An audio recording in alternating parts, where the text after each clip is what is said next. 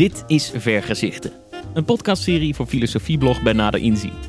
Ik ben Daan. En ik ben Jazet. En in de aanloop naar de Tweede Kamerverkiezingen gaan wij op zoek naar idealen in het Nederlandse partijlandschap. Visie is als de olifant die het uitzicht belemmert, zei Mark Rutte ooit. En die uitspraak is misschien wel kenmerkend voor de Nederlandse politiek. Onze politici houden er niet zo van om te filosoferen over waarden en principes en waar die ons naartoe zouden moeten brengen. Liever dan over dat soort ideologische vergezichten praten ze over concrete plannen over zorgstelsels, belastingpercentages en maximumsnelheden. Voor jou als kiezer wordt het er niet gemakkelijker op. Het is nog best lastig om te bepalen wat je vindt van al die concrete plannen als je het grotere plaatje niet kent. Dat grotere plaatje proberen we in deze podcast in beeld te brengen. Elke aflevering staat in het teken van één ideologische familie en twee politieke partijen. In de vorige aflevering stonden de liberalen centraal, met in de hoofdrol de VVD en D66. Deze aflevering kun je luisteren naar de vergezichten van de confessionelen. In het tweede deel van deze podcast spreken we met Lambert Pasterkamp van het Wetenschappelijk Instituut van de ChristenUnie. Eerst hoor je Pieter Jan Dijkman van het Wetenschappelijk Instituut voor het CDA.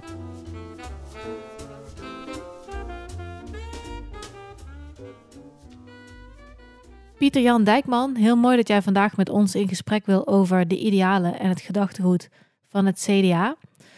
Uh, nou heet deze aflevering van Vergezichten de confessionele, maar wij spraken jou al iets eerder. En toen gaf je eigenlijk aan dat we het CDA eh, geen confessionele partij zouden moeten noemen. Kan je ons eens vertellen waarom eigenlijk niet? Ja, dank voor deze vraag. Dat is een goede vraag, inderdaad. Uh, het CDA staat in een hele lange christelijke traditie van eeuwen, zou je kunnen zeggen. Maar het CDA als partij heeft zich nadrukkelijk geen confessionele partij willen noemen. En dat geldt eigenlijk ook voor de voorgangers van het CDA. Dat zijn er drie: ARP, KVP en CAU. En die hebben zich altijd ook volkspartijen willen noemen. En een confessionele partij, zou je kunnen zeggen, gaat eigenlijk uit van een confessie, een geloofsbeleidenis en verbindt zich in die zin ook altijd met een kerk. Maar principieel hebben de voorlopers van het CDA, en dat geldt ook voor het CDA zelf, uh, niet een confessie, een, een confessioneel beleidenisdocument of een kerkelijk document als uitgangspunt willen nemen, maar die hebben altijd uit willen gaan van een politieke overtuiging. En het CDA heeft zich ook altijd een volkspartij genoemd. Nou, wat betekent dat? Dat betekent twee dingen.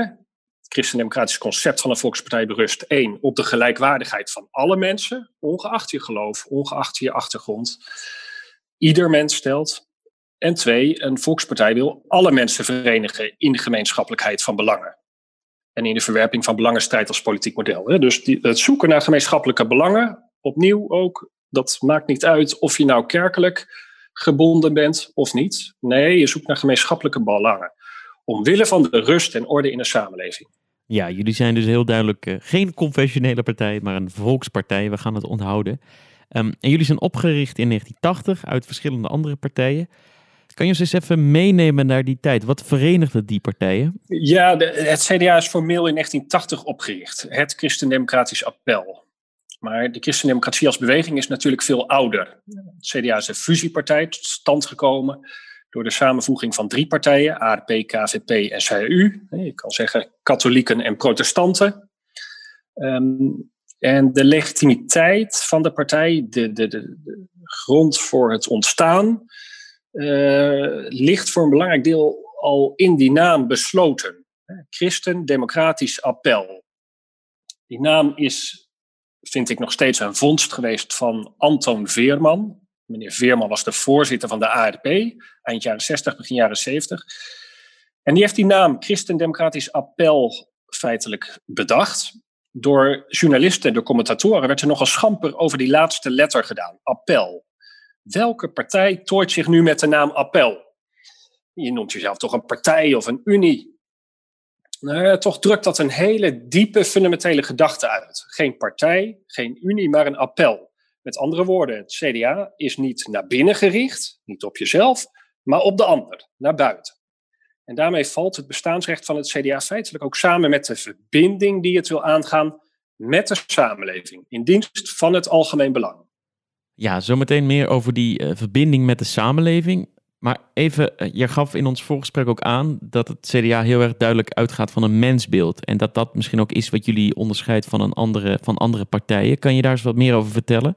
Ja, politiek begint echt met een mensbeeld. En ik denk inderdaad dat in de christendemocratie dat mensbeeld vrij geprononceerd is. En dat mensbeeld van de christendemocratie uh, bevat drie elementen, denk ik. Eén, in de eerste plaats het inzicht dat de mens van nature, zoals dat dan heet in de christelijke traditie, relationeel van aard is. Met andere woorden, hij is van nature gericht op de ander en wil met anderen de werkelijkheid vormgeven.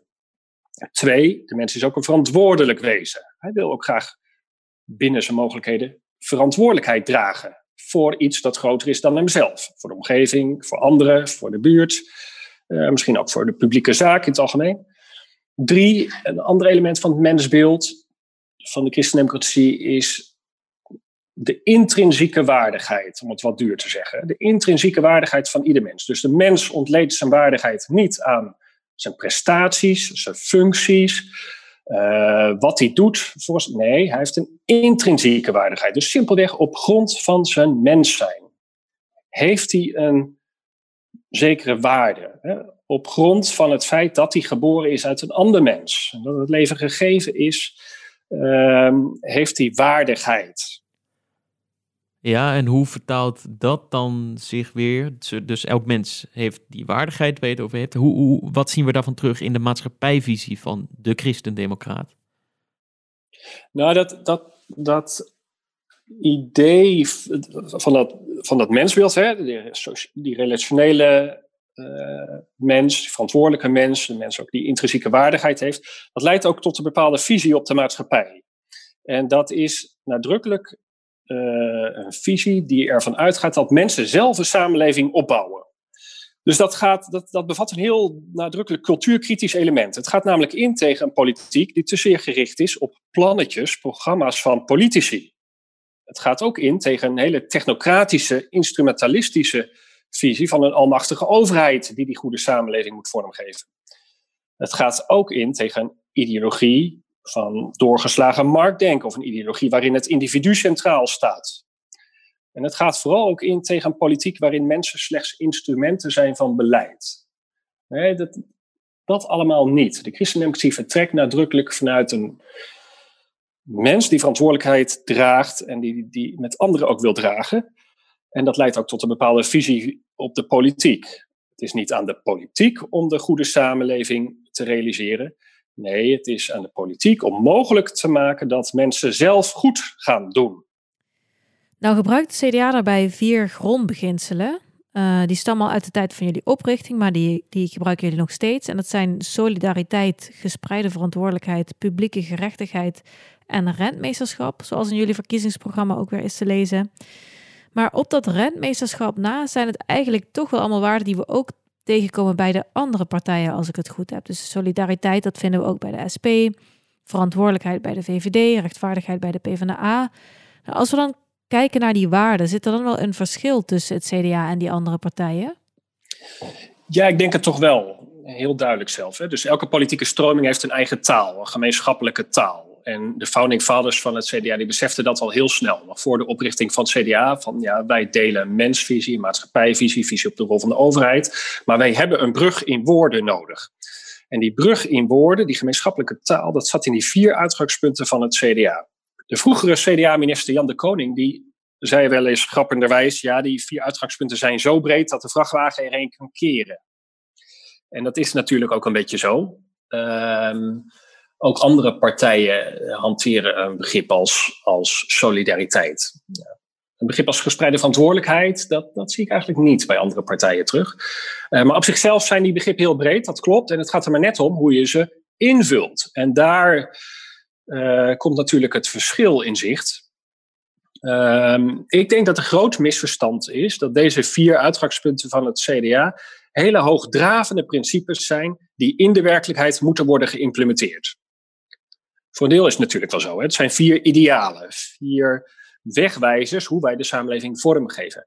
Maar het gaat maar om dat die vier uitgangspunten niet zozeer abstracte, hoogdravende principes zijn. Nee, ze zijn heel realistisch. Ze zeggen iets over de alledaagse werkelijkheid. om een voorbeeld te noemen, neem solidariteit. een partij als de SP hanteert natuurlijk ook dat begrip solidariteit. En dan vertrekt de SP heel duidelijk altijd vanuit het inzicht dat mensen slachtoffers zijn van overheidshandelen of van kapitalistische machten. En die mens moet feitelijk beschermd worden door een almachtige overheid. En die mens moet ook in zekere zin aangezet worden door, uh, tot solidariteit.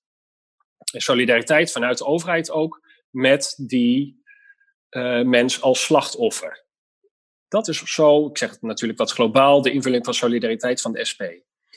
Neem nu de christendemocratie en solidariteit. En dan is solidariteit niet iets van een hoogdravend principe van gij zult solidair zijn of, of gij overheid zult solidair zijn met de mens. Nee, in eerste instantie zegt solidariteit iets over de feitelijke werkelijkheid. Dus mensen zijn van nature solidair. Ze zijn van nature gericht op anderen. Wij hebben twee kinderen, twee jonge kinderen. En ik vond het dus fascinerend om te zien hoe jong ze ook waren, al eigenlijk vanaf een paar weken, dat ze gericht waren op ons als ouders. En gaandeweg, als kinderen gezond zijn, zie je dat ook. Dat ze met anderen de werkelijkheid vorm willen geven. Dus dat, die solidariteit zit in mensen. En dat is het vertrekpunt van de, van de christendemocratie. En dat kun je vervolgens ook weer politiek natuurlijk vertalen. Uh, dat, uh, dat de samenleving zichzelf moet opbouwen. Oké, dus de samenleving moet zichzelf opbouwen. Uh, maar welke rol is er dan weggelegd voor de politiek in dat ideaal? Het centrum van de christendemocratische politiek is niet de staat die de samenleving zou moeten vormgeven of in het gereel zou moeten houden. Nee, het centrum van christendemocratische politiek is de samenleving. De staat dient de samenleving die ervoor is om mensen tot hun recht en tot bloei te laten komen. Dus het hart van de christendemocratie is ook een, een visie, een manier van kijken naar de werkelijkheid als zodanig. Uh, en dat betekent dus dat uh, je de samenleving niet moet opvatten in termen van tegenstellingen of van een strijdmodel. Nee, je moet de samenleving echt opvatten als een gemeenschappelijk huis. Hè, waar mensen samenleven en samenwerken. En ik denk dat we, nou, we zitten nu in, in deze tijd, uh, zie je dat heel veel wordt gesproken over breukvlakken, breuklijnen. Dat zijn allerlei onderzoeksbureaus, maar het zit ook in alle verkiezingsprogramma's van politieke partijen. Uh, breuk tussen arm en rijk, of een breuk tussen hoogopgeleid en laagopgeleid. Uh, ik denk dat dat nooit het vertrekpunt is van de christendemocratie. Die vertrekt niet vanuit breukvlakken, die vertrekt vanuit gemeenschappelijke belangen. En politiek heeft daarbij uh, die kan de taak om, die kan niet die samenleving goed maken. Politiek heeft alleen de taak om het gemakkelijker te maken om goed te zijn, om zo te zeggen. Dus het is in eerste instantie een samenleving die zichzelf opbouwt. En waar dat niet kan, of waar het wringt, of waar er onrecht is, ja, dan heeft de politiek een taak. Uh, maar vooral een taak om die samenleving te laten bloeien en groeien. Nou is een vaste vraag die wij eigenlijk aan alle gasten van onze podcast proberen te stellen. Of je een wereld zou kunnen schetsen waarin de waarden uh, van jullie partij, dus uh, in jullie geval zouden dat die vier waarden zijn waar we het net over gehad hebben. Een wereld waarin die waarden perfect verwezenlijkt zijn. Uh, maar kan ik die vraag dan dus eigenlijk niet aan jou stellen? Ja, natuurlijk, dat is een uitstekende vraag. Maar het is inderdaad wel een goede vraag, omdat natuurlijk het zo is in de, in de christendemocratie, dat die toekomst die is wel fundamenteel open. Dat is een vrij fundamentele opvatting. Wij kunnen de toekomst niet voorspellen, wij kunnen die niet vormen. En het is niet aan de overheid om die, om die toekomst vast te leggen.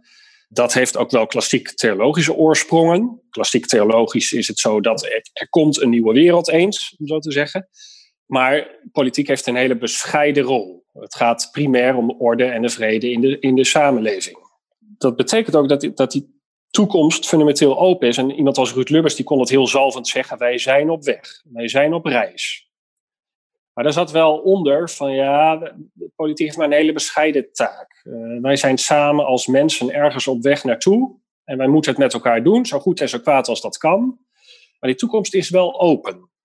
En dat wil andersom natuurlijk niet zeggen dat je niet voortdurend toekomstperspectieven moet schetsen.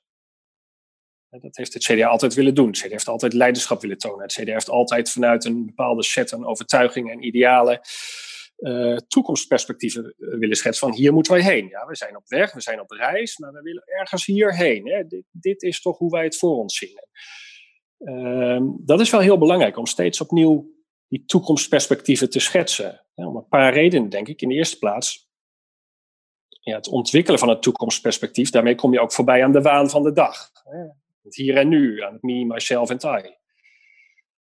Ja, in de tweede plaats is het schetsen van toekomstperspectieven natuurlijk ook heel belangrijk, omdat een toekomstperspectief voorkomt dat we blijven hangen in een, in een geïdealiseerd beeld van het verleden, of, of dat we ons al te gemakzuchtig wentelen in de status quo. Maar de goede samenleving, democratie en rechtsstaat, die zijn natuurlijk nooit een rustig bezit. Onrecht en kwaad kunnen op een bijna argeloze manier in het leven van alle dag sluipen. Dat zie je aan, de Belastingdienst, wat voor impact dat soms ook kan hebben. Uh, het toeslagenbeleid tot, tot de beelden die we kennen van ontheemding en geweld. Hè? Van hooligans die met oud en nieuw uh, ambulancemedewerkers bedreigen.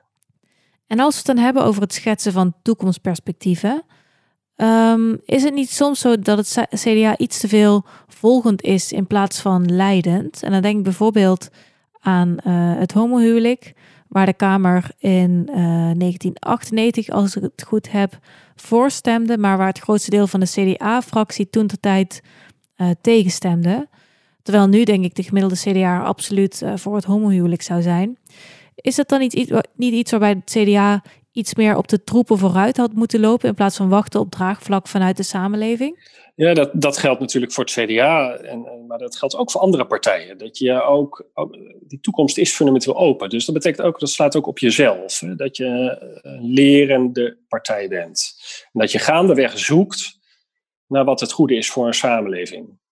Ehm, en regeren is ook improviseren. Dus je moet gaandeweg zoeken naar wat het goede is. En zo kunnen natuurlijk eh, in de loop van de tijd inzichten veranderen. Ik wijs erop dat uh, rond homohuwelijk, maar dat ook rond uh, euthanasie, dat het CDA daar heel bewust, ook vanuit een overtuiging, aan mee heeft gewerkt om dat mogelijk te maken. En inderdaad is het zo dat tien jaar geleden, twintig jaar geleden, dertig jaar geleden daar nog anders over werd gedacht. Maar standpunten kunnen ook veranderen. En wat voor aanknopingspunten biedt dat christendemocratische appel nou uh, voor het schetsen van zo'n toekomstperspectief? Dat appel betekent ook het inzicht dat goed samenleven niemand uitsluit. Dus het CDA is ook een fundamenteel open partij. En de christendemocratie wil een beroep doen op alle mensen die naar vermogen een bijdrage willen leveren aan het bonum commune noemen we dat. Aan iets dat groter is dan wij zelf, het algemeen belang. Uh, ieder mens stelt. Hè? Dat, dat, is echt een fundamenteel inzicht. Hè? Dat, dat mag heel obligaat klinken, maar dat is het niet. Dat opent namelijk een radicaal perspectief. Ieder mens stelt. Het betekent, het betekent namelijk dat de samenleving waarin voor bepaalde mensen of groepen geen plek is, dat die samenleving dus niet compleet of onvolmaakt is. En ik weet nog dat paus Franciscus uh, door het conclave verkozen was tot nieuwe paus.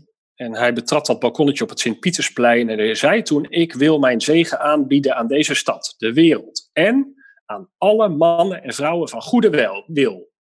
Nou, dat vond ik mooi gezegd. Aan alle mannen en vrouwen van goede wil. De volgende dag sprak ik toevallig Piet Steenkamp. Hij is een paar jaar geleden overleden. Hij was erevoorzitter van het CDA en in feite ook de oprichter, de founding father van het CDA. En Steenkamp was heel erg ontroerd. En hij zei mij letterlijk: Zo hebben wij in de jaren 70 en 80 ook altijd het christendemocratisch appel bedoeld. Een partij die een beroep doet op alle mensen die zich willen inzetten voor het goede in de samenleving. dus voor alle mensen van goede wil. Zo had hij ook het CDA altijd in gedachten. En ik denk dat dat ook een heel fundamenteel inzicht is als je het hebt over het appel. Ieder mens telt. En niemand uitgesloten. Oké, ieder mens telt. Um, maar dan zijn we natuurlijk op de aarde met 7 miljard mensen. En wij Nederlanders uh, vormen daar maar een kleine groep van. Uh, dus ik vraag me af wat dat idee van ieder mens stelt nou inhoudt voor de verplichtingen die we hebben als mensen ten aanzien van mensen buiten Nederland. Dat is buitengewoon een belangrijke notie in, in de christendemocratie. Ik wijs er alleen al op dat, het, dat de voorlopers van het CDA uh, feitelijk ook de founding fathers van het Europese parlement zijn geworden. Het waren echt de christendemocraten in Europa uh, die het voortouw hebben genomen om die Europese gemeenschap van kolen en staal destijds uh, op te richten, te funderen. En dat had heel erg te maken met het feit dat er ook een andere kant van de grens is. Natiestaten zijn ongelooflijk belangrijk. Alleen al om verantwoordelijkheden toe te kunnen kennen aan mensen. Uh, maar in de christendemocratie is het echt zo uh, dat mensen op twee manieren gekend willen worden. Dat heeft ook weer te maken met dat mensbeeld. In de eerste plaats willen ze gekend worden als universeel wezen. Wij zijn mensen met universele trekken. Of je nou in Azië bent, Afrika of Amerika, dan zul ik altijd iets van het mens zijn, uiteraard, in andere mensen herkennen. Er zijn mensen met emoties, liefde, verdriet. Dat zijn universele trekken. En dat bindt ons met andere mensen. Tegelijkertijd, in de tweede plaats, willen mensen ook gekend worden, herkend worden als lid van een culturele groep. Als lid van een land. Als lid van een, van een dorp of een stad. Ook dat bepaalt mede de identiteit van mensen. Maar dat zijn twee sporen. Uh, mensen zowel universeel van aard, maar tegelijkertijd is die ook lid van een culturele groep. En het is belangrijk om die beide recht te doen, denk ik. Maar natuurlijk heeft de christendemocratie en, en het CDA altijd oog gehad voor de internationale dimensie uh, van politiek en van het samenleven. Dat zie je op het niveau van de Europese Unie, maar dat zie je ook als het gaat om ontwikkelingssamenwerking. Uh, dat zie je ook altijd in, in, de strijd voor sterke, vitale instituties in derde wereldlanden. Daar hebben CDA'ers heel vaak een belangrijke rol uh, willen spelen. Een vaste rubriek in deze podcast is dat we een vraag voorleggen aan de beide concurrenten van de andere concurrent. Um, en we hebben ook een vraag aan jou van uh, Lambert Pasterkamp gekregen van het Wetenschappelijk Instituut van, het, uh, van de ChristenUnie. Um, en ja, je had het er net al over. Hè? Het CDA is een volkspartij, heel erg duidelijk. Um, de ChristenUnie een confessionele partij. En daar hangt ook zijn vraag misschien wel een beetje mee samen. want hij vraagt zich af, ja, is, de, uh, is het CDA wel idealistisch genoeg? ja, dat is op zich snap ik die vraag natuurlijk wel. Lange tijd was inderdaad uh, de ChristenUnie het principiële broertje van, van het CDA. Uh, er werd wel eens gezegd, bij de ChristenUnie moet je zijn voor een degelijk getuigend woord, hoe het eigenlijk zou moeten. Bij het CDA moet je zijn voor regeringsinvloed, voor bestuurlijke verantwoordelijkheid, voor het compromis. Ik denk dat dat sinds 2006 wel iets gekanteld is. Omdat de ChristenUnie sinds die tijd ook regeringsverantwoordelijkheid draagt.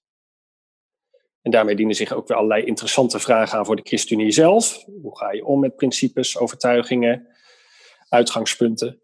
Uh, maar ik denk inderdaad dat, ik, ik snap de vraag wel. Uh, het CDA gaat het altijd om de heelheid van de samenleving. Dat vraagt ook offers. Ehm, maar het christendemocratisch aspect zie je wel degelijk op allerlei manieren tot uitdrukking komen. En dat zit vooral in, in de concrete beleidsvoorstellen. Ik wijs bijvoorbeeld op het regeerakkoord van het huidige kabinet van VVD, CDA, D66 en ChristenUnie. In dit programma uh, is de inzet heel nadrukkelijk die civil society die zichzelf opbouwt. En dat zie je ook aan beleidsvoorstellen. Of het nou gaat om een maatschappelijke stage of een dienstplicht. Of het nou gaat om, eh, erkenning van mantelzorg en een vergoeding daarvoor. Uh, dat zijn hele belangrijke intuïties die, die, die het CDA en ook de ChristenUnie hebben ingebracht. Vergelijk dat eens met het vorige regeerakkoord van VVD en Partij van de Arbeid. Ik heb het wel eens nagezocht. Nul woorden in dat regeerakkoord over vrijwilligerswerk. Nul woorden over mantelzorg. Nul woorden over een civil society. Over het maatschappelijk middenveld, hoe je dat ook uitdrukt. Nee, dat was echt een uitruil van een sociaal-democratische partij en een liberale partij. Een liberale partij die een belangrijke rol zag weggelegd voor de markt om sociale problemen op te lossen. En de Partij van de Arbeid die nadrukkelijk oog vroeg ook voor een sterke overheid. En die twee werden feitelijk samengevoegd. Maar tussen die sterke staat en tussen die sterke markt verdween die aandacht voor een samenleving die zichzelf opbouwt. En dat is echt een fundamentele gedachte voor, voor de christendemocratie. En, en de ChristenUnie staat in dezelfde uh, traditie.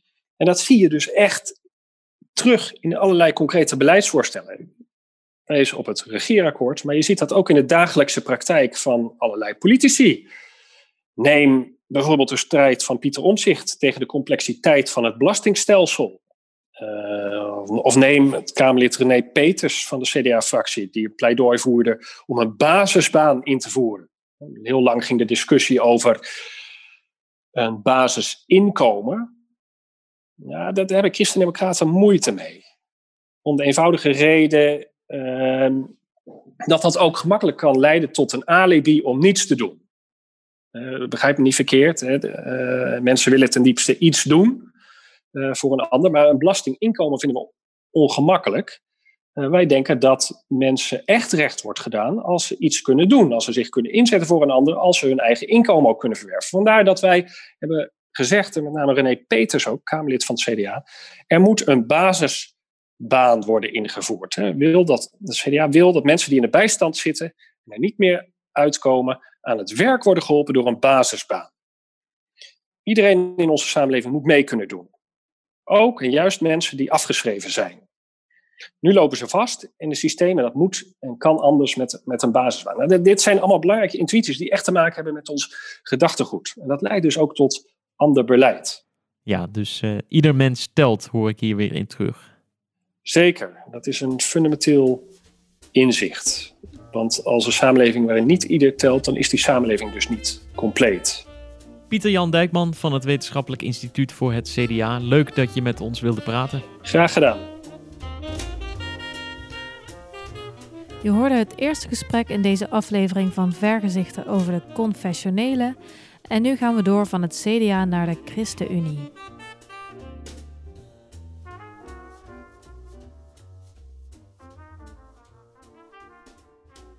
Lambert Pasterkamp, werkzaam bij het Wetenschappelijk Instituut van de ChristenUnie. Fijn dat je met ons wilt praten over de idealen van jouw partij. Eerder in deze aflevering, uh, getiteld De Confessionele, spraken we met Pieter Jan Dijkman. Uh, en hij zei, ja, CDA mag je eigenlijk geen confessionele partij noemen, omdat het CDA niet uitgaat van een confessie, maar van een politieke overtuiging. Het is een volkspartij. Ja, mogen we wat jou betreft de ChristenUnie dan wel een confessionele partij noemen? Ja hoor, zeker wel. Ja, met hart en ziel zou ik willen zeggen.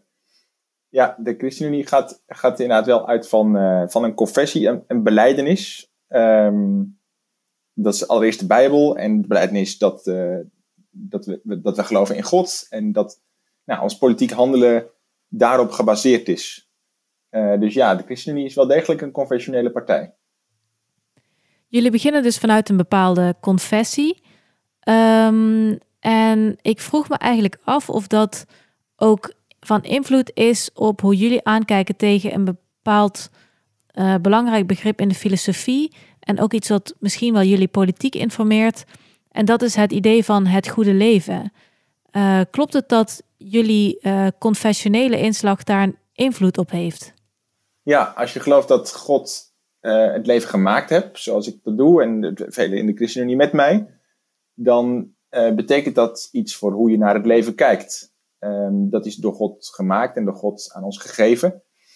Um, en dus geloof ik bijvoorbeeld dat wij, dat wij een verantwoordelijkheid hebben, ook weer richting God terug, om, om daar wat goeds mee te doen. Um, en tegelijkertijd, als God het leven gemaakt heeft, dan, dan denk ik dat, die, nou, dat het leven zelf ook iets over God zegt. En dus dat het, dat het goede leven misschien ergens wel het leven is waar we, waar we, waar we iets van God zien. En ik zou zeggen dat is op plekken waar we eigenlijk iets in elkaar van God mogen zien. Uh, dat zal misschien niet iedereen God noemen, maar ik geloof dat we eigenlijk in elkaar en door elkaar heel veel mogen krijgen. Uh, waarvan ik zeg, ik geloof dat we dat van God krijgen. En dus geloof ik inderdaad dat het goede leven te maken heeft met, met gemeenschap. Met plekken waar mensen bij elkaar zijn. En waar ze in elkaar en door elkaar eigenlijk het, het, uh, het goede leven ontvangen. En op wat voor momenten zie je dat dan eigenlijk? Wanneer uh, manifesteert het goede leven zich voor je ogen, om maar zo te zeggen? Ik vind zelf een mooi voorbeeld altijd uh, het doen van vrijwilligerswerk. Dat is, uh, als je echt vrijwilligerswerk doet, dan uh, is dat vaak een plek waar je allemaal mensen tegenkomt die, nou, die helemaal niet per se zelf uitgezocht zou hebben. Als bijvoorbeeld je eigen vrienden of waar je niet per se bij hoort, zoals je eigen familie. Maar waarbij je toch merkt, we zijn hier eigenlijk gezamenlijk betrokken op iets waar, we, waar ons hart sneller voor gaat kloppen. Waar, waar ons hart voor gaat branden, als het ware. Wij vinden dit allemaal belangrijk. Of het nou gaat om het uitdelen van voedselpakketten, of het, uh, het schoonhouden van een straat, of het, of het zorgen voor uh, asielzoekers in je eigen wijk. Dat zijn vaak vrijwilligerswerk, dat is vaak plekken waar mensen samenkomen, mensen van hele verschillende achtergronden, met elkaar voor een gezamenlijk doel, waar bijna altijd iets groters ontstaat dan, um, dan de som der delen, zo gezegd. En ik denk dat dat een voorbeeld is van het goede leven. Ja, ik vind dat heel mooi klinken. En aan de andere kant um, moet ik dan ook denken aan een les die ik heb meegekregen uh, uit de liberale filosofie. En dat is dat het goede leven eigenlijk iets is wat jij zelf moet bepalen. Jij moet zelf voor jezelf uitmaken wat het goede leven is. En het is niet iets wat, waar andere mensen iets mee te maken hebben. Niet wat andere mensen aan jou uh, zouden moeten opleggen. Ja. Um, hoe kijk jij er dan naar? Uh, met, dat laatste ben ik het mee eens, dat anderen dat niet voor jou moeten bepalen. Maar dat eerste, dat vind ik, dat klinkt ontzettend kaal. Het goede leven is iets voor jezelf. Dat geloof ik oprecht niet. Uh, ik ervaar juist altijd die momenten in het leven als goed die ik deel met anderen. En waar ik misschien wel uh, iets krijg wat ik niet verwacht had. Christenen noemen dat vaak genade. Dat is eigenlijk een andere term voor genade, is gratis goedheid. Je krijgt, je krijgt iets moois, je krijgt iets goeds. Zonder dat je uh, dan misschien dat zelf georganiseerd hebt, of misschien soms zonder dat je het verwachtte. En uh, dan blijkt dat het goede leven toch echt wel degelijk heel veel met andere mensen te maken heeft. Uh, nog weer even terug naar dat vrijwilligerswerk. Stel je bent vrijwilliger op een asielzoekerscentrum en je, je kunt iets betekenen, bijvoorbeeld in het leren van de Nederlandse taal aan iemand die hier nieuw is gekomen in Nederland. Um, volgens mij, als, je, als dat lukt en je, je, je, je legt een oprechte verbinding door middel van die taal en je merkt iemand, iemands wereld gaat hier als het ware een klein beetje verder open in Nederland, daar kun je dan toch ontzettend van genieten. En dat is dat toch een plek waar, waar het goede leven opbloeit. Dat is echt niet alleen maar iets wat alleen maar met jezelf te maken heeft of wat je zelf bepaalt. Gelukkig niet, zou ik denken. Ja, dat begrijp ik. Uh, maar een tweede vraag blijft dan: wat zou de politiek met het goede leven moeten? Ja, dat is, dat is, een, dat is een ingewikkelde, denk ik. Ook om, nou, ik kan me daar wel vinden in, um, in de liberale traditie. Het is niet zo dat christenen geen liberaal of niet in de liberale traditie willen staan. Um, allerminst omdat het heel veel zegt over bijvoorbeeld vrijheid en over uh, de, waar vandaan komen en wat we belangrijk vinden. Um, maar volgens mij nou, past het daar binnen om ook te zeggen dat goede leven is heel belangrijk. Dat heeft iets te maken met, met de gemeenschap, met elkaar. En politiek, welke rol heeft politiek daarin? Die moet daar denk ik achter gaan staan. Dus politiek, en ik denk dat dat een door en door liberaal principe is. Politiek organiseert inderdaad niet het goede leven. Het is niet zo dat je van bovenaf, top-down, kunt zeggen: we gaan als staat of als overheid het goede leven implementeren in de samenleving. Ik denk dat dat de valkuil van, uh, van veel socialisten is. Uh, dat ze dat wel willen proberen. Wat dat betreft ben ik inderdaad veel meer uh, een liberaal. Ehm, maar ik zou willen zeggen, confessionele politiek, politiek van de ChristenUnie, is dienstbaar aan dat goede leven. Dus het, organiseert dat niet zelf, maar het zoekt eigenlijk wel naar allerlei plekken in de samenleving waar dat gebeurt. Bijvoorbeeld op gemeenteniveau, in vrijwilligerswerk, op die AZC's, in voedselbanken. En zegt daar vervolgens van, daar gaan we dan achter staan als politiek. Uh, waar misschien de, de liberalen in de Nederlandse politiek, VVD en D66, dat dan weer vergeten te doen. Die zeggen liever, het goede leven is echt iets van het individu of van achter de voordeur. Dat moet je verder maar zelf weten. En die vergeten dan eigenlijk al die mooie plekken in de samenleving te waarderen. Ook vanuit de politiek, waar het goede leven wel degelijk opbloeit. Dus ik zou zeggen, um, wat is de rol van politiek als het gaat om het goede leven? Ik denk dat dat um, een dienstbare rol is. We zeggen vaak in de ChristenUnie dat we dienstbare politiek willen bedrijven. En dat heeft hiermee te maken. Dienstbaar zijn aan het goede leven betekent zoeken naar waar je in de samenleving van betekenis kunt zijn. Uh, ook als politieke partij, om uh, misschien net een beetje een steuntje in de rug te geven als dat nodig is, in de vorm van subsidieverstrekking. Of misschien om iets mogelijk te maken. Iets mogelijk te maken. Ik denk aan bijvoorbeeld uh, huisvesting voor een voedselbank. Dan zit je nog niet eens op het niveau van subsidieverstrekking, maar dan zeg je: we zien dat hier goede dingen gebeuren, dat willen, daar willen we graag achter gaan staan. En dus maken we het mogelijk dat jullie bijvoorbeeld permanent in een gebouwtje van de gemeente kunnen zitten. Nou, dat is volgens mij dienstbare politiek. Ja, dat idee van uh, de samenleving die zichzelf opbouwt en de politiek die daar dienstbaar bij moet zijn, dat hoorden we ook al bij, uh, bij Pieter Jan Dijkman. Um, en wat er bij jullie ook wel een beetje in doorklinkt, is een soort afkeer van ja, wat je zou kunnen noemen uh, blauwdrukdenken. Van politici die nou ja, plannen hebben en die graag aan de samenleving opleggen in plaats van andersom. Kan je eens uitleggen waar dat historisch bezien vandaan komt? Zeker. De, de, conventionele politiek gaat eigenlijk, volgens mij net als veel andere moderne politieke stromingen, toch wel een beetje terug op uh, de Franse Revolutie. Niet dat het daar een geesteskind van is, maar het reageert er ergens wel op. Uh, een heel belangrijk denker waar we vaak op teruggrijpen is Groen van Prinsterer. En die schreef uh, op een gegeven moment het boek Ongeloof en Revolutie.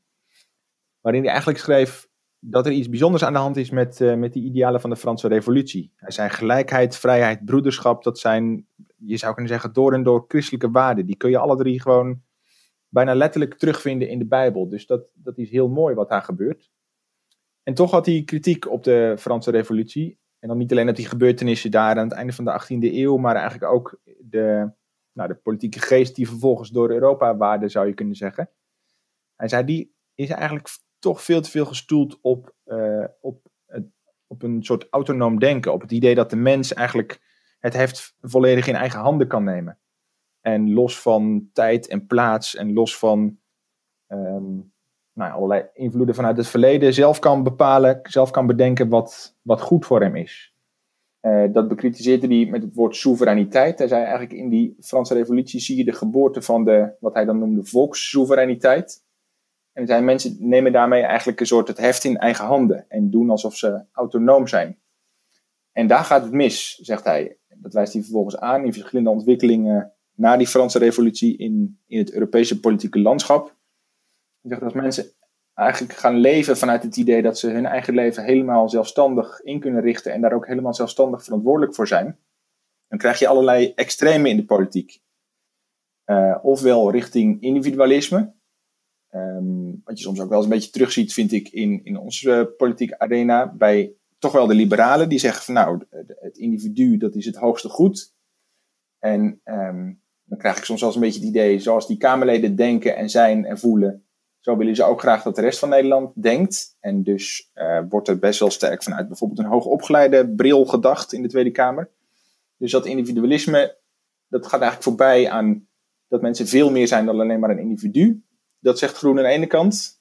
Uh, Groen van Princeton bedoel ik dan. En aan de andere kant zegt hij juist, uh, als je de mens veel te veel autonoom maakt en veel te veel gaat denken vanuit dat autonome uh, denken, dan, dan maak je de staat soms te belangrijk. Want ja, als de mens zelf zijn eigen samenleving moet creëren, als het ware, zijn eigen statelijke omgeving moet creëren, dan wordt de staat misschien wel heel erg belangrijk in jouw denken. En dus krijg je socialisme, of misschien nog wel extremere varianten daarvan, uh, uitwassen daarvan in het communisme.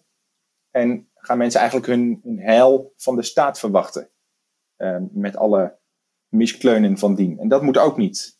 En dus zei hij, het goede leven moet ergens juist daartussen in plaatsvinden. Tussen kaal individualisme enerzijds uh, en tussen statelijk etatisme anderzijds in. En wat zit er nou tussenin? Daar zit eigenlijk de, het maatschappelijk middenveld. Of de, plek waar mensen eigenlijk vanuit eigen verbanden al zijn georganiseerd. Um, nou, dat is later in de, in de christelijk sociale traditie soevereiniteit in eigen kring gaan heten. Waarbij steeds de nadruk werd gelegd, waar moeten we nou uh, voor zijn als politiek? Niet zozeer om dat individu zoveel mogelijk te, te bevorderen, of niet zozeer om dat statelijke denken zoveel mogelijk te bevorderen, maar eigenlijk te zoeken naar die plekken waar mensen in gemeenschap relatief spontaan, zou je kunnen zeggen, bij elkaar zijn. Uh, noem het, uh, denk aan scholen, denk aan verenigingen, denk aan inderdaad vrijwilligerswerk of denk aan kerken. Eigenlijk allemaal plekken waar mensen relatief spontaan bij elkaar zijn, georganiseerd zijn, samen zijn. Ehm, en daar moet de politiek eigenlijk achter gaan staan. En dus inderdaad kom je dan terug op een kritiek op het blauwdrukdenken. Want wat de politiek niet zozeer moet doen, is de samenleving zelf maken of zelf vormgeven. Uh, dat allerminst, want Groen van Prinsen zegt, dan, dan ga je juist eigenlijk de mist in. Dan wordt politiek eigenlijk al snel extreem. Radicaal individualistisch of radicaal etatistisch. Uh, nee, politiek moet eigenlijk wegblijven bij dat blauwdrukdenken. En achter al die organisaties en al die plekken gaan staan waar mensen zichzelf al georganiseerd hebben. Een hele mond vol, maar dat is, dat is het commentaar op het blauwdrukdenken. En heeft dat ook nog iets te maken met het idee dat het leven zoals zich dat hier op aarde ontvouwt, dat dat in zekere zin de wil van God is? En dat wij daar dus als mensen uh, niet aan zouden moeten willen tornen of niet al te veel, zoals de, de, bijvoorbeeld de socialisten of de radicale liberalen zouden willen doen? Ja, daar had het voor Groen wel heel sterk mee te maken. Ik zou zelf wel eh, wat terughoudend zijn. Misschien nog ook wel iets weer terughoudender dan, uh, dan Groen van Prinsen destijds was. Om te zeggen dat de wereld zoals die nu is, de wil van God uh, vertolkt of, of vertegenwoordigt. Um, dat ontneemt je ook wel een beetje de mogelijkheid om allerlei terechte kritiek uit te oefenen op maatschappelijke structuren die er wel degelijk zijn en die ook echt uh, scheef gegroeid kunnen zijn. Dus dat laatste moet je denk ik niet te snel zeggen. De wereld zoals die nu is, is uh, representeert God of is Gods bedoeling. Um, aan de andere kant betekent het het zoeken naar Gods bedoeling in het leven, wat, um, wat, wat conventionele politiek wel degelijk probeert te doen, wel dat je zegt van nou, dan, dan kijken we dus niet alleen naar onszelf als we nadenken over wat vinden wij goed of wat vinden wij belangrijk, maar we zoeken heel nadrukkelijk naar uh, wat denken we dat, uh, dat goed is. Uh, dus dat, dat nou, wat, zou, wat zou Gods wil zijn? Of veel christenen formuleren dat tegenwoordig in termen van navolging. Op welke manier kunnen we eigenlijk Jezus volgen? Net als uh, ooit heel lang geleden Jezus een aantal volgelingen had. Discipelen werden die genoemd. Zo zeggen veel christenen vandaag de dag, wij willen eigenlijk in deze tijd, in 2021, Jezus volgen. Um, hoe ziet dat eruit? Nou, dat, dat, is, dat is uiteraard altijd een zoektocht. Nogmaals, je kunt dat niet in een soort blauwdruk gieten. Maar dat betekent wel de principes die uh, bijvoorbeeld in de Bijbel genoemd staan, of die Jezus zelf uitleeft, om die proberen te vertalen in de politiek. Uh, en als Jezus één ding uitleeft, dan is dat volgens mij dat als je God wil dienen, dat je dat uh, mede kunt doen door andere mensen te dienen. Daar heb je weer die dienstbare politiek. En dus zitten christenen volgens mij altijd in de politiek ook om, uh, dus niet alleen voor hun eigen belang, of misschien wel vooral niet voor hun eigen belang, maar vooral ook om andere mensen te dienen, andere mensen te zoeken. Ja, je noemt net uh, Groen van Pinksteren, uh, duidelijk een hele belangrijke inspiratiebron voor de christelijke politiek in Nederland. Ja. Uh, tegelijkertijd is hij ook wel iemand die je echt in zijn tijd moet zien, hè? In, die, in die revolutionaire 19e eeuw. Hmm. ja, misschien toch belangrijk om even bij stil te staan. Maar waarom is dat, ja, dat, dat anti-revolutionaire denken, waarom is dat nu nog steeds relevant? Wat hebben we daar nu nog aan? Nou, het knappe aan het boek van Groen van Prinsteren, dat komt uit 1847, geloof ik. Dus dat, wat dit is, dat is 150 jaar geleden. Het knappe eraan vind ik dat je de dingen die hij schrijft zijn soms inderdaad gedateerd. En hij schrijft het misschien op een manier die we nu niet meer zo snel zouden gebruiken. En toch ergens de principes die hij blootlegt, uh, dat vind ik heel knap nog steeds zichtbaar in het politieke landschap. Dat inderdaad als je politiek te veel inricht vanuit jezelf, vanuit je eigen wereldbeeld, vanuit je eigen ideeën, vanuit je eigen voorkeuren, dat het ook echt heel erg beperkt kan uh, zijn. Ik zie dat regelmatig terug in, in voorstellen die in de Tweede Kamer worden gedaan. Um, waarbij ik me afvraag, dit, is, dit zal ongetwijfeld heel goed zijn voor, voor jouzelf of voor de groep waar jij bij hoort. Um, maar weet je wat dit betekent voor andere mensen? Ontzettend vaak uh, gebeurt het dat voorstellen in de Tweede Kamer uitgaan van een, van een autonome, uh, vrij denkende, uh, bewuste, rationele burger. En dat is, nou, dat denk ik mooi om dat in het debat steeds in te brengen. Er zijn heel veel mensen die daaraan voldoen. Maar er zijn volgens mij ook uh, bijna 1 miljoen laaggeletterden in Nederland. Mensen die helemaal niet per se zo autonoom, zelfvoorzienend, altijd maar rationeel denkend ehm, opereren. En dan is het gewoon echt te, te beperkt, te kortzichtig om vanuit dat uh, individualisme of vanuit dat autonomie-denken te opereren. Nou, dat gaat daar denk ik fout. Het gaat ook fout als je te veel vertrouwt op de staat of uh, veel zegt dat moet de overheid voor ons doen. En dat zijn beide kanten die eigenlijk Groen van Prinsterer dus al toen blootlegde en waarvan hij zei, daar moet je bij oppassen. Je moet eigenlijk een beetje wegblijven bij dat autonomie-denken. En veel meer op zoek naar uh, waar zijn mensen met elkaar verbonden en hoe kunnen we dat stimuleren en hoe kunnen we van daaruit eigenlijk verder groeien. Dus geen grote stappen zetten, geen grote blauwdrukken realiseren, maar eigenlijk kijken waar kunnen we aansluiten bij wat er al is in de samenleving en van daaruit kleine stapjes zetten om het te verbeteren. Ja, dat sluit weer aan bij een ander thema dat ik graag zou willen bespreken en dat uh, zijn de medisch-ethische kwesties. Uh, want dat is een gebied waar je ziet dat uh, bepaalde partijen uh, graag progressie zouden willen boeken. Bijvoorbeeld D66 met het idee van het uh, vrijwillig ja. levenseinde. Ja. Um, en bij dat soort vraagstukken zie je dan toch dat de ChristenUnie op de rem trapt. zou je kunnen uitleggen waarom die kwesties zo belangrijk voor jullie zijn? De, nou, dat heeft veel te maken met, het, met, met, met ons blik op het leven.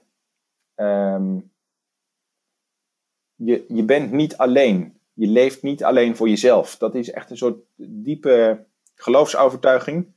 Dat is natuurlijk een, religieuze overtuiging. Je leeft niet alleen voor jezelf. Als je gelooft dat God het leven gemaakt heeft, dan, dan is dat volgens mij al zo. Dan krijg je dat van God. En ik denk dat je daar wat mee wilt. Dus je leeft niet alleen voor jezelf. Dat is een gelovige uitspraak. Maar het is ook een uitspraak die heel veel te maken heeft met andere mensen. Um, no man is an island, zeggen de Amerikanen. Niemand is, een, niemand is een eiland. Niemand bestaat helemaal op zichzelf. Iedereen heeft een vader en een moeder, of ouders, of mensen om je heen die je lief hebben, die je dierbaar zijn. Iedereen is onderdeel van een, van een groter geheel, of dat nou um, heel nabij is, een familie, of eh, veel abstracter, collega's, of um, andere mensen die om je heen staan. Je bent niet alleen. En uh, ik denk dat het goed is om je daar steeds rekenschap van te geven in, in je handelen, in je, in je denken, in doen en laten. En dat probeert de ChristenUnie ook politiek vorm te geven. En daar zijn de medisch-ethische thema's, dat zijn inderdaad spannende thema's voor de, voor de ChristenUnie, die ook echt wel raken aan diepgewortelde overtuigingen. Um, waarom, misschien, waarom dan juist die? Nou, ik denk dat die medisch-ethische thema's hebben vaak te maken met de grenzen van het leven ofwel aan het begin, de geboorte, ofwel aan het eind, uh, de dood, um, ofwel aan het, de, bouwstenen van het leven, het sleutelen aan, aan DNA bijvoorbeeld. Dat zijn wel plekken die, ja, een beetje een spannend woord bijna, maar die bijna heilig zijn voor de christenen, die grenzen van het leven. Juist omdat we geloven dat het leven gekregen is. Dat is als het ware een cadeau. Uh, en dat, dat is ergens iets wat je, wat je moet eerbiedigen. En dus komt dat inderdaad heel dichtbij. En is de ChristenUnie daar ehm, nou, vaak een partij die wat meer op de rem trapt als het gaat om ehm, dat steeds verder autonoom, individueel en keuzeachtig inrichten.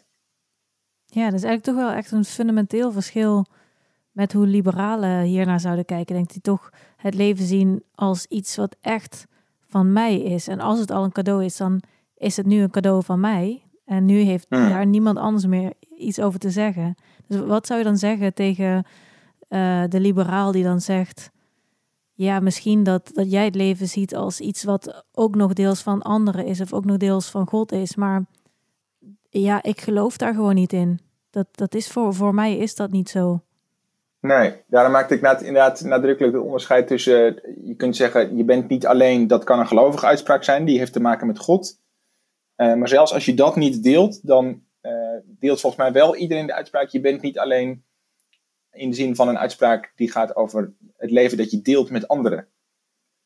Um, en als je dat, als je dat ten fundamentele serieus neemt, dan denk ik dat je heel erg voorzichtig moet zijn met uh, de keuze over de grenzen van het leven toch in de handen van, van individuen leggen. Um, volgens mij moet je dan ook het als gemeenschap aandurven om te zeggen, nou, dat, we weten niet of we dat, of we dat willen, of we dat uh, met elkaar willen accepteren en misschien zelfs faciliteren dat mensen eigenlijk aan hun lot worden overgelaten of in hun eentje worden gelaten met dat soort enorme keuze. Dus inderdaad, dan, uh, dan komen we op dat thema wel tegenover D66 te staan bijvoorbeeld. Een van de vragen die we eigenlijk aan al onze gasten in deze podcast stellen is... Ja, zou je eens een beeld kunnen schetsen van een wereld waarin de, de waarden van jouw partij eh, perfect verwezenlijkt zijn? Wat zou, jij, wat zou jij antwoorden op die vraag? Dat ik dat niet kan. Dat is een beetje een flauw antwoord, maar uh, nee, dat zou ik denk ik niet kunnen. Ik, zou het, dat, ik vind het sowieso een, een spannende vraag, want als ik iets geleerd heb binnen de ChristenUnie en als ik iets geleerd heb ook van de confessionele traditie, is dat je een macht altijd moet wantrouwen. En het gaat dus niet alleen over eh, machthebbers, maar het gaat heel vaak, zeker in de politiek, ook over jezelf. Op het moment dat je macht of invloed krijgt, moet je altijd erg voorzichtig zijn. En ook een beetje, nou misschien zelfs wel een beetje wantrouwend naar jezelf zijn. Wat ben ik hier precies aan het doen? Ben ik niet te veel de werkelijkheid naar mijn eigen beeld aan het inrichten? Um, dit gaat terug ook op die, die vraag net over het blauwdruk denken. Ik zou niet zo goed een blauwdruk kunnen geven of niet zo goed een beeld kunnen geven van hoe perfect de samenleving zou zijn als de ChristenUnie 76 zetels zou hebben. Um, ik hoop dat dit een situatie is die niet voorkomt, uh, voor gaat komen de komende tijd. Ik zou uh, me er echt verlegen bij voelen, eerlijk gezegd. Ik denk dat als je een beeld wil, dat dat uh, veel te maken heeft met die dienstbare politiek, met politici um, christelijke politici die eigenlijk achter de samenleving gaan staan en gaan zeggen: wij proberen dienstbaar te zijn aan uh, wat er al gebeurt in de samenleving. Ik heb ooit uh, over, um, over een lokale ChristenUnie-afdeling gehoord dat ze, toen ze hun plannen gingen presenteren voor de komende vier jaar, dat ze toen eigenlijk een heel aantal vrijwilligers uit die gemeente op het podium hebben geroepen. En die hun verhaal hebben laten doen. Dat waren mensen die bij het leger des Heils werkten, Mensen die bij een soepfiets uh, zaten. Um, die misschien in de zorg zaten of in de, in de hulpverlening.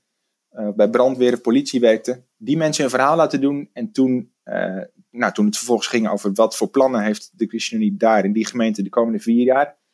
Toen daarvan zeiden, nou, wij willen de komende vier jaar achter deze mensen gaan staan. En eigenlijk de initiatieven die er al zijn, vanuit de gemeentepolitiek een duwtje in de rug geven. Omdat we geloven dat dit de samenleving is en hier doen we het voor in de politiek. Nou, dat is niet helemaal een beeld, maar ik, ik, ik zou het heel mooi vinden als dat uh, gebeurt in de in christelijke politiek. Misschien moeten we dan uh, de ambities iets bijstellen en ook de vraag iets uh, anders formuleren. Um, wat, wat zijn nou volgens jou, maar ook volgens de ChristenUnie, nog echt dingen in de samenleving die beter moeten en ook beter kunnen? Nou, volgens mij zijn er heel erg veel plekken waar, waar we nog lang niet genoeg naar elkaar omzien. Als ik alleen al kijk, ik woon zelf in Utrecht, uh, dat daar nog steeds mensen op straat slapen. Volgens mij zelfs nu ook, uh, nu het wat kouder wordt.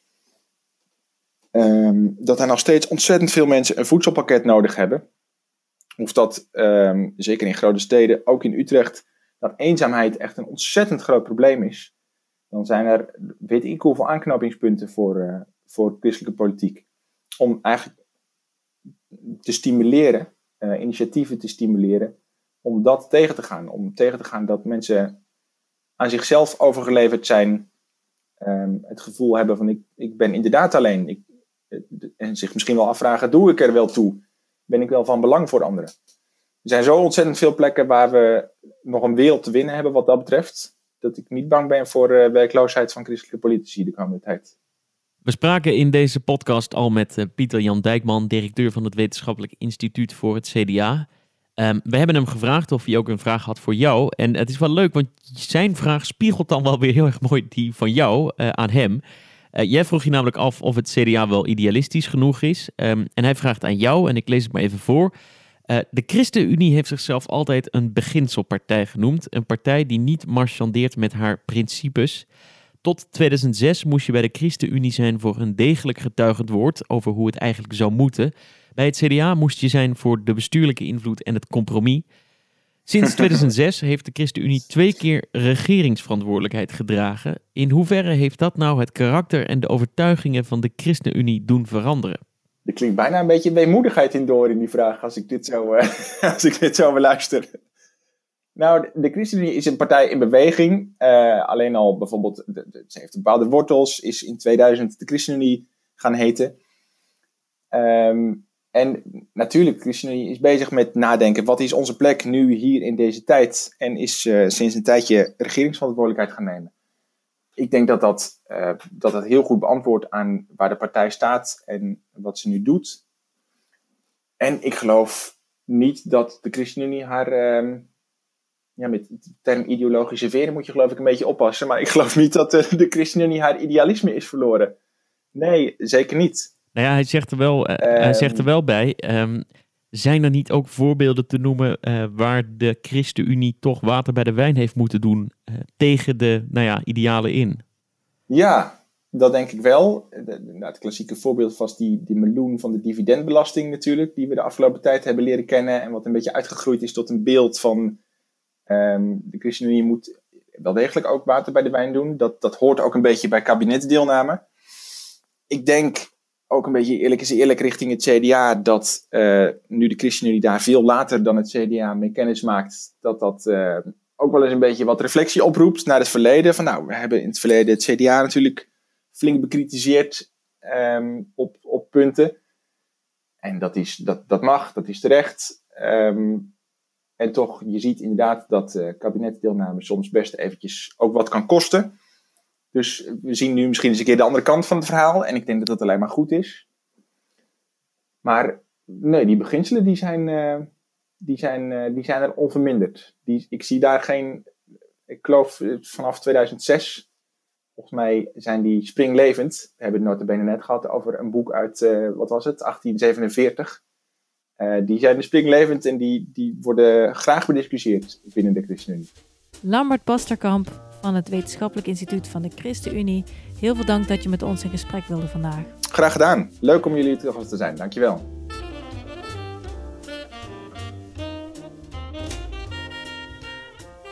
Dit was de tweede aflevering van Vergezichten, de podcast over idealen in het Nederlandse partijlandschap. Wil je reageren op deze podcast? Kijk dan op www.bijnaderinzien.com en zoek de blogpost van deze aflevering. De volgende keer duiken we in de ideologie van de socialisten en hoor je de vergezichten van de SP en de PvdA. Deze podcast is een productie van Daan Musters en mijzelf, Josette Damen, voor filosofiewebsite Bij Nader Inzien.